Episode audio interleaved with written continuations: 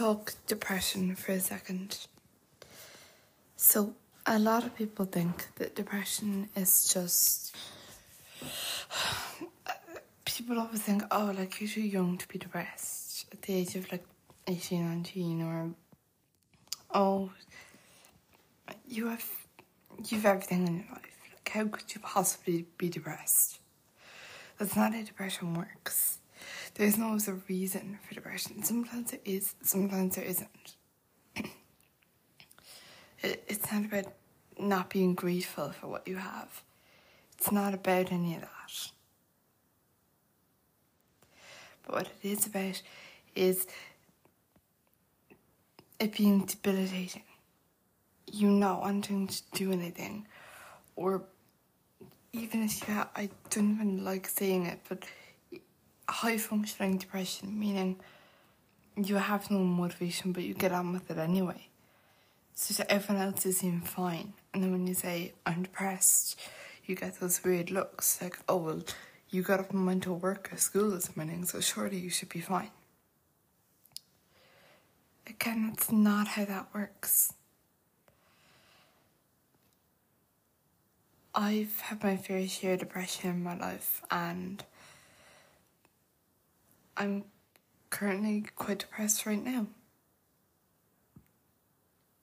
I'm not going to get into why, but there is a reason for my depression. Um, I have some shit going on in my life, and it was it's on me. Like I know there's no way in this situation, but I just I wish that it could be resolved sooner rather than later. And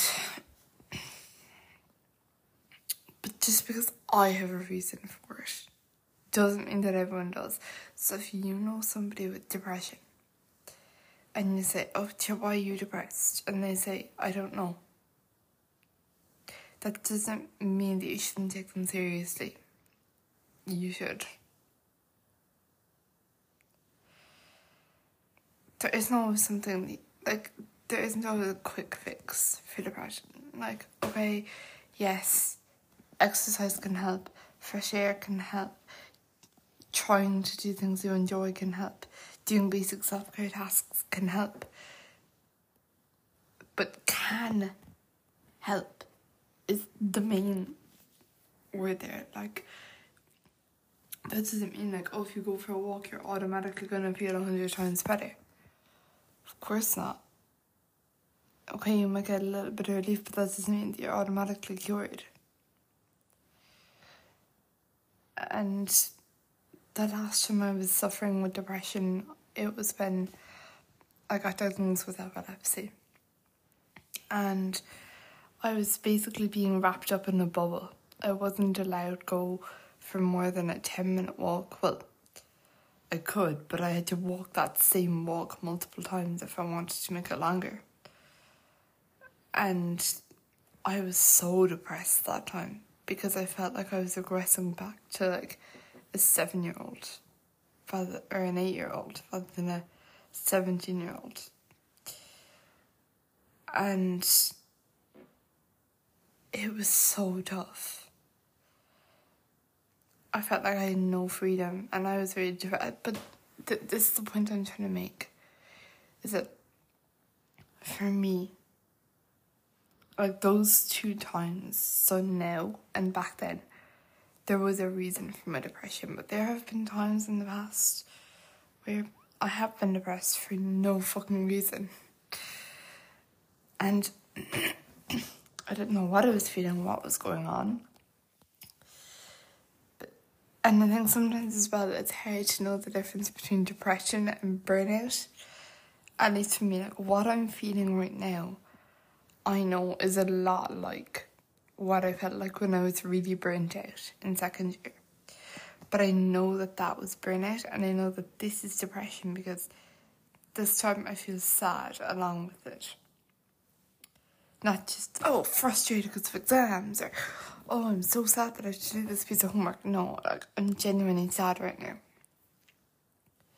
But I think sometimes the line gets blurred between depression and burnout, and it's only now having experienced both that I can kind of tell the difference. But that doesn't mean that you should say to someone when they say like, "Oh, I'm burnt out." That doesn't mean you should turn around and be like, "Oh no, you're probably just depressed." Or someone's like, "Hey, I'm depressed." Doesn't mean you should be like, "Oh, they're probably just burnt out." Believe them and meet them where they're at. Sorry, that was your name. Don't worry, all's good. Um, like for me, there's nothing that anyone can do really except just be there for me. There's no one thing that really really helps. I mean, of course, there's a collection of things that help. Like I was speaking about a minute ago, but there's nothing that's like, oh, here, I'll do this for you, and then you'll no longer be depressed. That's not how it works for me. And I'm sure that's not how it works for most people. so I guess the point of this podcast was just to say number one, if you have depression, you are not alone. You are not alone in this, even though it feels like it. I know, I know from experience, it feels so isolating.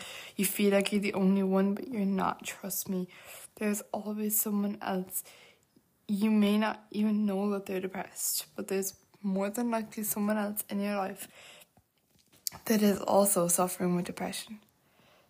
You may just not be able to notice it, or they may just not tell you. And again, it's nothing on you guys, but you know, it is hard to come forward. I find it hard to come forward and like when I got diagnosed with epilepsy, I didn't tell anyone that I was depressed because I was like, what good is it going to do? They're only going to worry about me more. So that time I didn't tell anyone. This time I am telling people because I have to and I know they'll listen. But back then I didn't want them worrying about me being depressed as well as my epilepsy.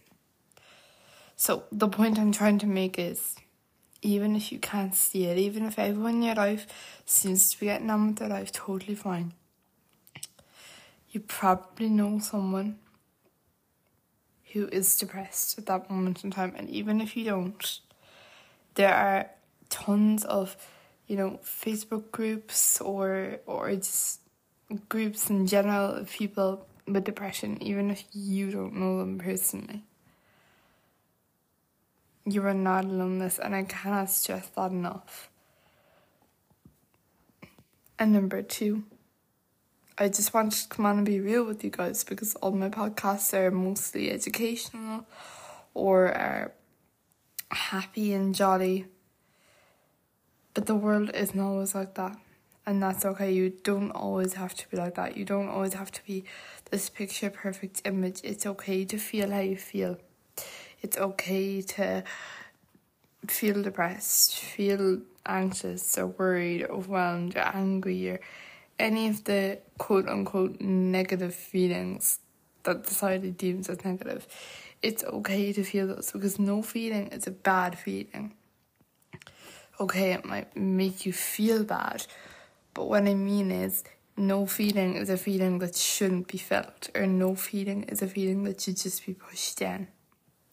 So if you are listening to this podcast and you are struggling with depression, I encourage you seek help, seek support, tell someone, one trusted person how you're feeling. Because although they can't fix it or cure it, they can at least be there to ride the wave with you. Thanks for listening.